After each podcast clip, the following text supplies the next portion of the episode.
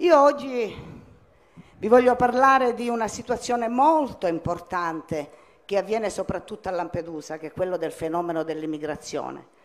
Questa violenza, questa invasione che questo governo abusivo, complice di chi traffica carne umana, oggi vuole invadere il nostro territorio, non solo Lampedusa, ma tutto il nostro paese.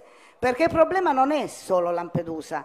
A Lampedusa arrivano, sbarcano, poi, arri- poi partono per la Sicilia e poi questa gente si sparge nel nostro territorio. A bivaccare, a fare quello che noi non vogliamo che loro facciano nel nostro territorio, perché questo governo abusivo, questo governo complice, questo governo complice di chi traffica carne umana, e c'è anche dentro la nostra mafia che ormai non ha più quella sensibilità e, quella, e quel coraggio che aveva prima. Dove sono? Non esiste più perché nessuno ha più il coraggio di difendere il proprio territorio. Aspetta, zi, ferma tutto. Ma chi cazzo è questa rincoglionita adesso? Angela Maraventano, ex senatrice di un partito a caso, la Lega. Oh, ma come cazzo è possibile che sono sempre leghisti? Eh, effettivamente dopo un po' inizia a essere dura difenderli. E poi sta storia della mafia che non è più sensibile, manco fosse il Covid che ha perso la sua carica virale. Ma perché, scusa, tu non ti ricordi la grandissima sensibilità nello sciogliere un bambino nell'acido, oppure nelle stragi di Falcone Borsellino e di Peppino Impastato o Carlo Alberto dalla Chiesa, una mafia quasi commovente? Dai, zi, non merita nemmeno il nostro sarcasmo, guarda. Hai ragione. Eh, vabbè, lo diciamo insieme? Quando vuoi. Cara signora Angela, ma, ma vaffanculo, va. va. Io ascolto il gruppo misto.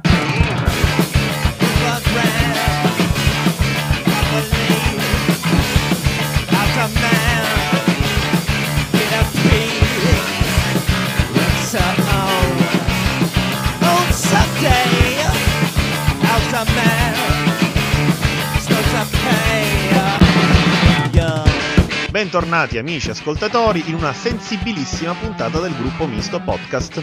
Il podcast settimanale che nonostante tutto non ha ancora perso la voglia e l'orgoglio di sfottere i rappresentanti del nostro territorio. Comunque, stavo pensando che forse siamo stati troppo severi con l'ex senatrice. Diamole il diritto di replica, in fondo non siamo mica in una dittatura o in un podcast di Cruciani. Va bene, se proprio insisti. Io volevo dire coraggio e sensibilità che non era riferito ai nostri mafiosi, ma ai governatori che hanno fatto inserire la mafia all'interno del governo. Questo era quello che io volevo dire.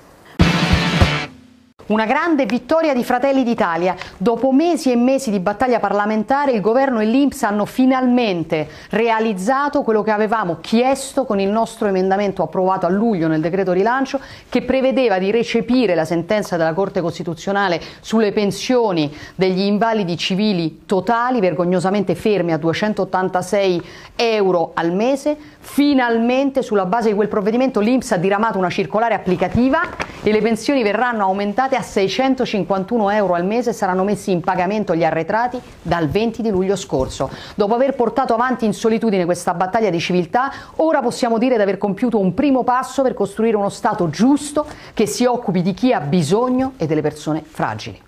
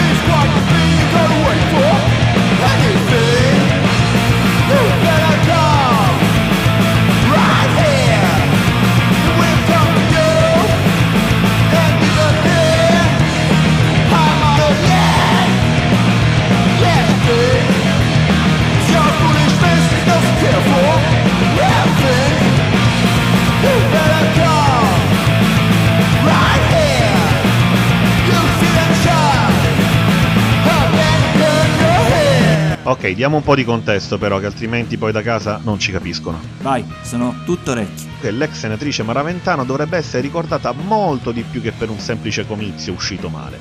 Da mesi era finita sotto i riflettori nazionali per le sue campagne di difesa sul suolo nazionale, svolte e sdraiate in un sacco a pelo nei porti siciliani per ostacolare lo sbarco del nuovo invasore. Nonostante questa dedizione e tutti i raffreddori presi per la causa, dopo lo sfortunato comizio ha deciso di lasciare la Lega per difendere l'immagine del partito. Candiani, il commissario regionale del Carroccio in Sicilia, ha infatti recentemente dichiarato il suo intervento è stato molto pasticciato, non vogliamo ambiguità, ha fatto bene Ah, io pensavo volessi spiegarci meglio l'annuncio della Meloni, che abbiamo appena ascoltato. Quello che ti devo dire, si tratta dell'ennesima vittoria di Fratelli d'Italia, come l'arrivo dell'autunno dopo l'estate, il cambio dell'ora solare, Pirlo nuovo allenatore della Juventus, il mese gratis di Pornhub in Italia durante il lockdown e potrei andare avanti per ore.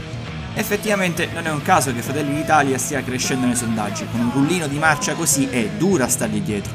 Ad ogni modo va detto per dovere di cronaca che sono molti i rappresentanti leghisti che subiscono quotidianamente gravi ingiustizie personali. Per esempio, ti faccio ascoltare il duro sfogo del vicepresidente dell'Assemblea di Spoleto, Stefano Proietti. A titolo informativo voglio rendere dotta quest'Aula che negli scorsi giorni sono stato attenzionato pubblicamente per quanto riguarda la lunghezza, forse la forma, il colore, il volume dei miei capelli. E quindi eh, vorrei rispondere a chi lo ha fatto pubblicamente e a chi lo ha fatto privatamente. Eh, io ho, sono solito, eh, Presidente, sì, voglio finire, voglio finire. Non credo che sia eh, accettabile da parte mia che qualcuno si prenda eh, come posso dire, si prenda scherno della lunghezza, del volume dei miei capelli. A, que- a, questi, due, a questi, due, soggetti voglio, eh, voglio, voglio, voglio, voglio, voglio, voglio, voglio, vorrei consigliare il mio parrucchiere, che non solo è da uomo ma è anche da donna, come qualcuno ha riportato nel messaggio, e eh, voglio confortare chi se ne è preoccupato che sono stato sottoposto a visita non più tardi di quattro anni fa che non sono interessato da caduta importante e quindi credo di poter mutare nel colore ma non nella lunghezza. Grazie. È un momento difficile per tutti, non c'è dubbio. Noi del gruppo Misto Podcast siamo però lieti di comunicarvi che anche lì, dove sembra essere andato tutto perduto, c'è sempre una possibilità di riscatto. Esatto, proprio come in una puntata di Beautiful dove viene a conoscenza del fatto che Brooke non è mai morta, ma un sultano facoltoso l'aveva rapita e tenuta con sé per curarla. aspetta, ma quella non era Taylor? Guarda, farò finta di non aver mai sentito questa tua obiezione. Buongiorno amici, è un po' che non ci sentiamo perché in queste settimane mi sono presa un po' di tempo per riflettere, per analizzare i dati e in più in questi giorni mi sono divertita anche a leggere un po' di giornali o sui social, perché oggi, il giorno dopo, The Day After sono tutti degli opinionisti politici, tutti dei grandi strateghi, tutti quelli che non hanno neanche mai partecipato a un'elezione di condominio e che non hanno mai preso un voto in vita loro, sono diventati eh, esperti di come si vincano le elezioni più difficili della storia italiana, cioè quelle toscane. Analizziamo seriamente i dati. Noi abbiamo ottenuto in Toscana un risultato storico quasi il 41%, nessuno l'aveva mai ottenuto in passato ai 720.000 toscani che ci hanno dato fiducia, che ci hanno votato, alle 5 province su 10, quindi la metà delle province toscane che hanno votato Susanna Ceccardi come loro presidente, dove noi abbiamo vinto, nei 120 comuni in Toscana, dove il centrodestra ha vinto e dove oggi, tuttora, magari alle elezioni comunali, governa il centro-sinistra, però eh, noi in realtà abbiamo vinto alle elezioni regionali, quindi io non ho mai cercato questa candidatura, alle elezioni regionali mi è stata chiesta e per spirito eh, di squadra, di servizio, e lo rifarei, lo rifarei sicuramente. Insomma, mi pare di capire che tutto sommato lei abbia vinto un po' ovunque. Sì, sì, tranne che in Toscana, ma anche nella città dove era sindaca. Non deve essere un bel periodo per il nostro caro Matteo, tra processi, tesserati che invocano alla mafia, Susanna Cercardi che a due settimane dal voto è ancora convinta di aver vinto e gente che parla in consiglio comunale della lunghezza dei propri capelli. Ma siamo sicuri che sta bene? L'hai sentito? Sì, guarda, io lo vedo sereno. Canticchia su TikTok. La barca va lasciala andare finché la barca va, non la fermare. Anzi no, barchini barconi, stop. Beh, è un grande classico intramontabile. Orietta Berti, disco pubblicato nel 1970.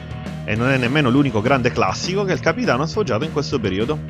Perché io l'ho fatto e mi è servito, non so se l'hai fatto, però ai miei tempi innanzitutto c'era una visita medica per tutti i giovani italiani e poi durante quei mesi non c'erano i ricchi e i poveri, i belli e i brutti, i nobili o i plebei, si era tutti uguali e tutti si dimostrava rispetto, educazione, generosità. Quando torniamo al governo lavoriamo per reintrodurre qualche mese di servizio militare, servizio civile per le ragazze e ragazzi di questo paese.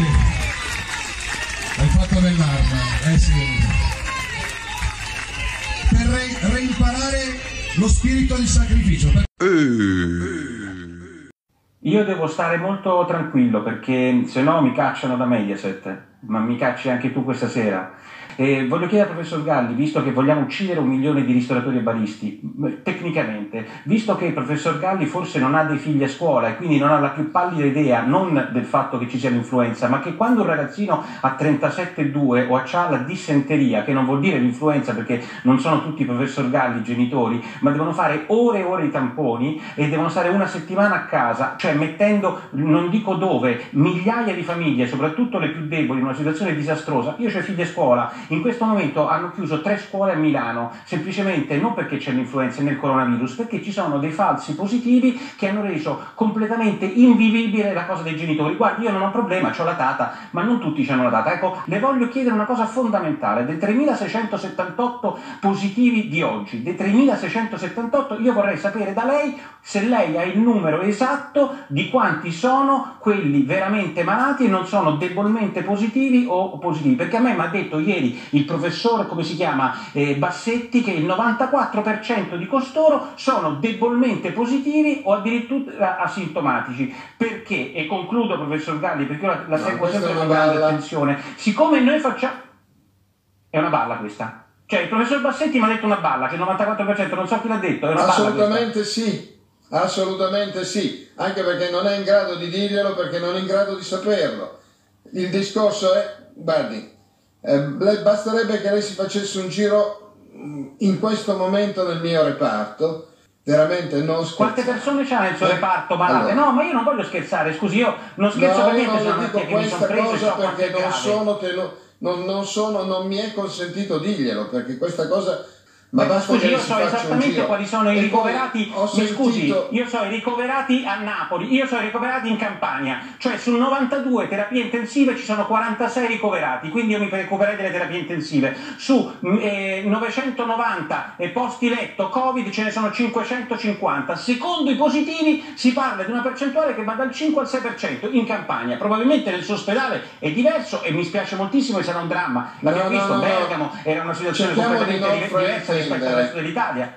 Allora, se, eh, Beh, se invece di eh, lasciarsi andare un po' a farneticazioni si cerca di eh, inquadrare Sarebbero un attimo il problema come deve essere inquadrato. Guardi che lei si è permesso no, di no, dire no, che abbiamo passato un'estate di pace, ma lei dove vive? Nicola, Nicola, facciamo rispondere, Nicola, facciamo rispondere Galli, per eh, favore, eh, dai, un po' per volta. Sai che, che a me piace un po' per volta. No, anche perché guardi, se sono, se, sono, se i toni sono questi, no. non vale la pena di andare avanti. No, no, no, il professore, per favore, ci stanno seguendo. Mondo, no, ma guardi che non vado avanti io, non si preoccupi, non si preoccupi, non vado avanti io, lei ha tutto lo spazio Nicola, che vuole. Nicola, però facciamo rispondere. Facciamo rispondere al professor Galli, per favore. Ma fare persone... però non lo dice quello che mi ha detto il professor Bassetti. Scusami Barbara, non dice di un mio ospite che ha detto delle farneticazioni. Scusami, non faccio dire di una cosa che ha detto un mio Ma ospite ieri in televisione che sono delle allora, farneticazioni. Io credo di allora, ognuno, Nicola, Nicola, ognuno ha le sue opinioni, io voglio sentire quelle di Galli adesso.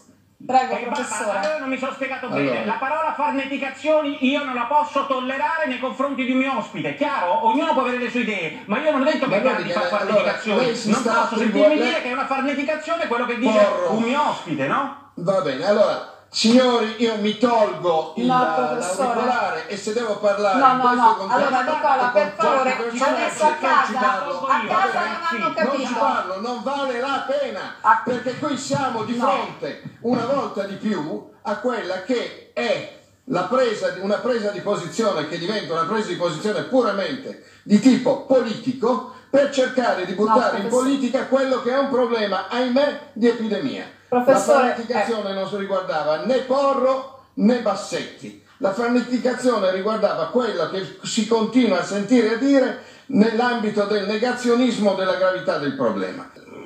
Sentite, credo No. di avere una, anche dal punto di vista mediatico una sovraesposizione No, professore, non è vero, perché Se mi tocca adesso addirittura andare a discutere in contesti di un certo tipo con questo tipo di posizioni e questo tipo di attacchi, ne faccio volentieri a meno. Però qualcuno si dovrà prendere la responsabilità nei confronti degli italiani di continuare a voler sottovalutare la gravità di una situazione semplicemente perché bisogna fare l'interesse o il comodo di questa o quell'altra categoria.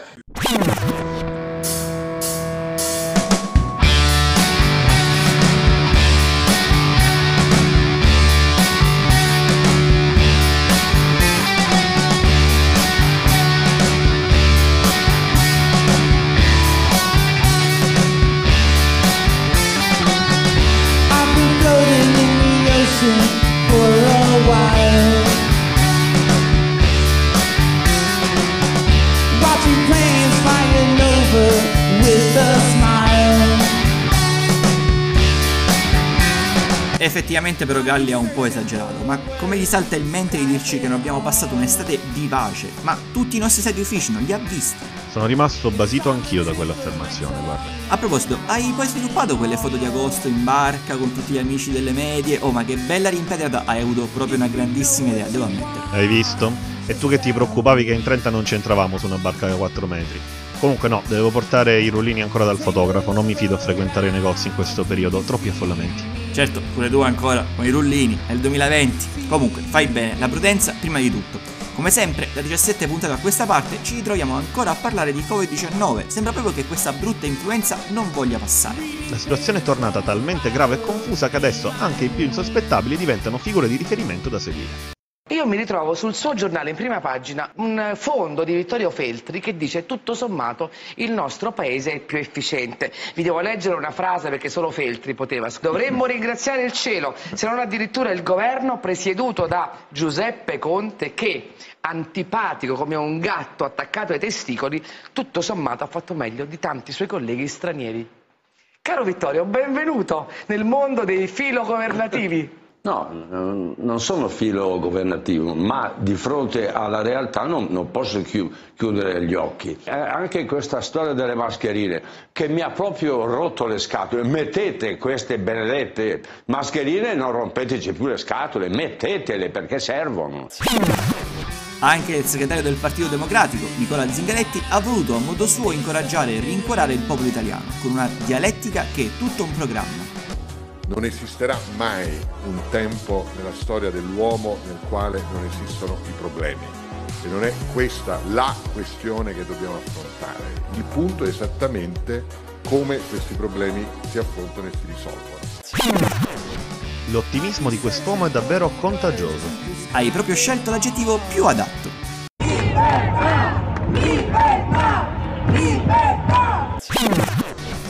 Oggi ci sono di nuovo i no mask in piazza Z, chissà quanti sketch stiamo perdendo, chissà quante cose che faranno ridere, mamma mia! Ah sì, c'è pure Enrico Montesano, lui fa riderissimo. Guarda, ho trovato il suo canale YouTube. Avete fatto il distanziamento sociale? Fatelo, eh, perché se non lo fate, io sono il figlio di mio papà, faccio la spia, eh. Ah, è stato prorogato lo stato di emergenza. Dice, ma è stato prorogato lo stato o l'emergenza? Ah, non si sa. Qualcuno dice, ma che fate la biopolitica? Sì, perché adesso il bio va tanto di moda, va dappertutto il bio. Sabino Cassisi dice, ma che chiami i pompieri se non c'è l'incendio? Ma non diciamo Cassisi, dai, che sono sti Cassisi? A risate grasse proprio. Ma, eh, ma poi perché il fischietto? Boh, me lo ricordavo un po' com'è. Comunque, eh, c'è da dire che uno che fa riderissimo davvero ce l'ho. Davide Barillari, consigliere della regione Lazio, eletto. Vediamo se indovini con quale partito che finisce con questelle. La mascherina obbliga a un continuo ricircolo respiratorio del proprio virus, cioè il virus torna dentro, ehm, aggiungendo la resistenza all'esalazione, con un concreto rischio di spingere in profondità negli alveoli una carica virale elevata, che poteva essere sconfitta dalle difese innate se avesse impattato solo con le vie respiratorie superiori. Eppure TG e giornali non ne parlano. Quindi, tu ti respiri due volte il virus e questo diventa un super virus? Eh, però i poteri forti questo non ce lo dicono, eh? Una risata dopo l'altra. E per finire con ridere, te lo ricordi l'eurodeputato leghista Angelo Ciocca? Aspetta, quello che si tolse una scarpa a Strasburgo per testare il documento con cui la Commissione europea aveva bocciato la norma economica italiana? Quello, Ciocca, intervistato a Tele Lombardia. Ha detto che in Italia ci sono meno contagi per un motivo ben preciso. Il comportamento dei cittadini italiani è più ordinato e pulito. Non so se siete stati in Francia o in Spagna, se uno entra in un bagno italiano trova un pezzo in più. Quindi in Francia hanno più contagi perché non hanno il bidet. Eh, così pare. Fatta la cacca il culo si sciacqua, bidi bibodi bidet. Dai lavati il culo anche tu come me, bidi bibodi bidet.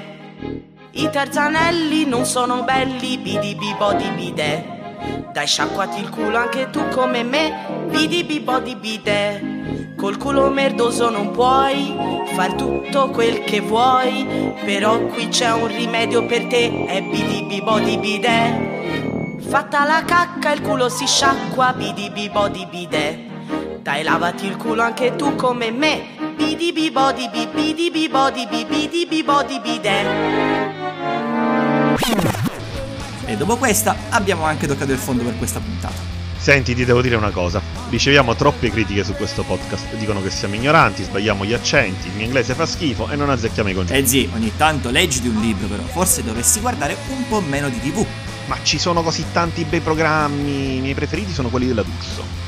Non hai pagato, tu non hai pagato, sei una buffona, sei una buffona e non hai pagato, ti devi vergognare, vergognati, stai zitta, guarda io ho mantenuto la calma per rispetto a Barbara perché sono qui e porto rispetto, tu sei una grandissima maleducata, uno sei una maleducata e due sei una buffarola, te lo dico col cuore, sei una buffarola, stai zitta, stai zitta, buffarola, ma hai bloccato a mia madre, ma non ti permettere, ma stai zitta, guarda, ma ti commenti da sola. Ah, e poi un'altra cosa, ho visto Wikipedia, ma che hai fatto? L'ultimo tuo fatto? coso l'avrai fatto vent'anni fa, che manca Grande fratello VIP, che Ciao. hai mai fatto? Basta, devi stare Hai mai lavorato con parlare Bonolis? Eh, ma stai zitta, Antonella, la Carrà, vai. Ma pulisci la bocca, Ma pulisci la bocca, tesoro mio, io sto alla quinta stagione del mio programma e tu gli ascolti miei neanche, idea che cosa sono, stai zitta.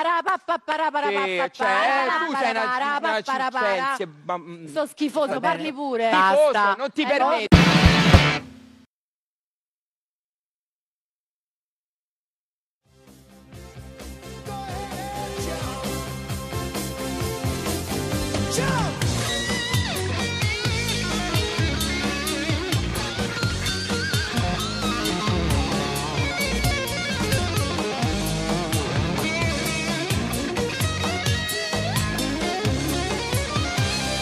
Purtroppo questa settimana ci ha lasciato Eddie Van Allen, un pioniere della chitarra e un artista ricco di carisma e fascino.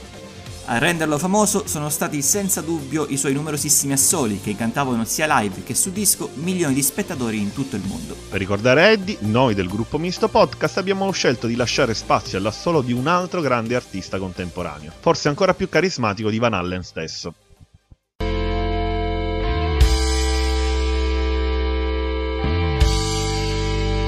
Della dittatura sanitaria fosse caduta e deflagrata, implosa dentro le teste vuote di quelli che straparlano di questa cazzo di dittatura sanitaria. Gliela farei vivere la dittatura sanitaria a questi sottosviluppati che parlano di dittatura sanitaria perché ci hanno chiesto di mettere la mascherina. Che cazzo di fatica vi farà mettere la mascherina e tenerla quando avete una persona a distanza di un metro, un metro e mezzo e non è un familiare? Qual è la tragedia di tenere questa mascherina? Cosa vi fa male? Qual è il dolore?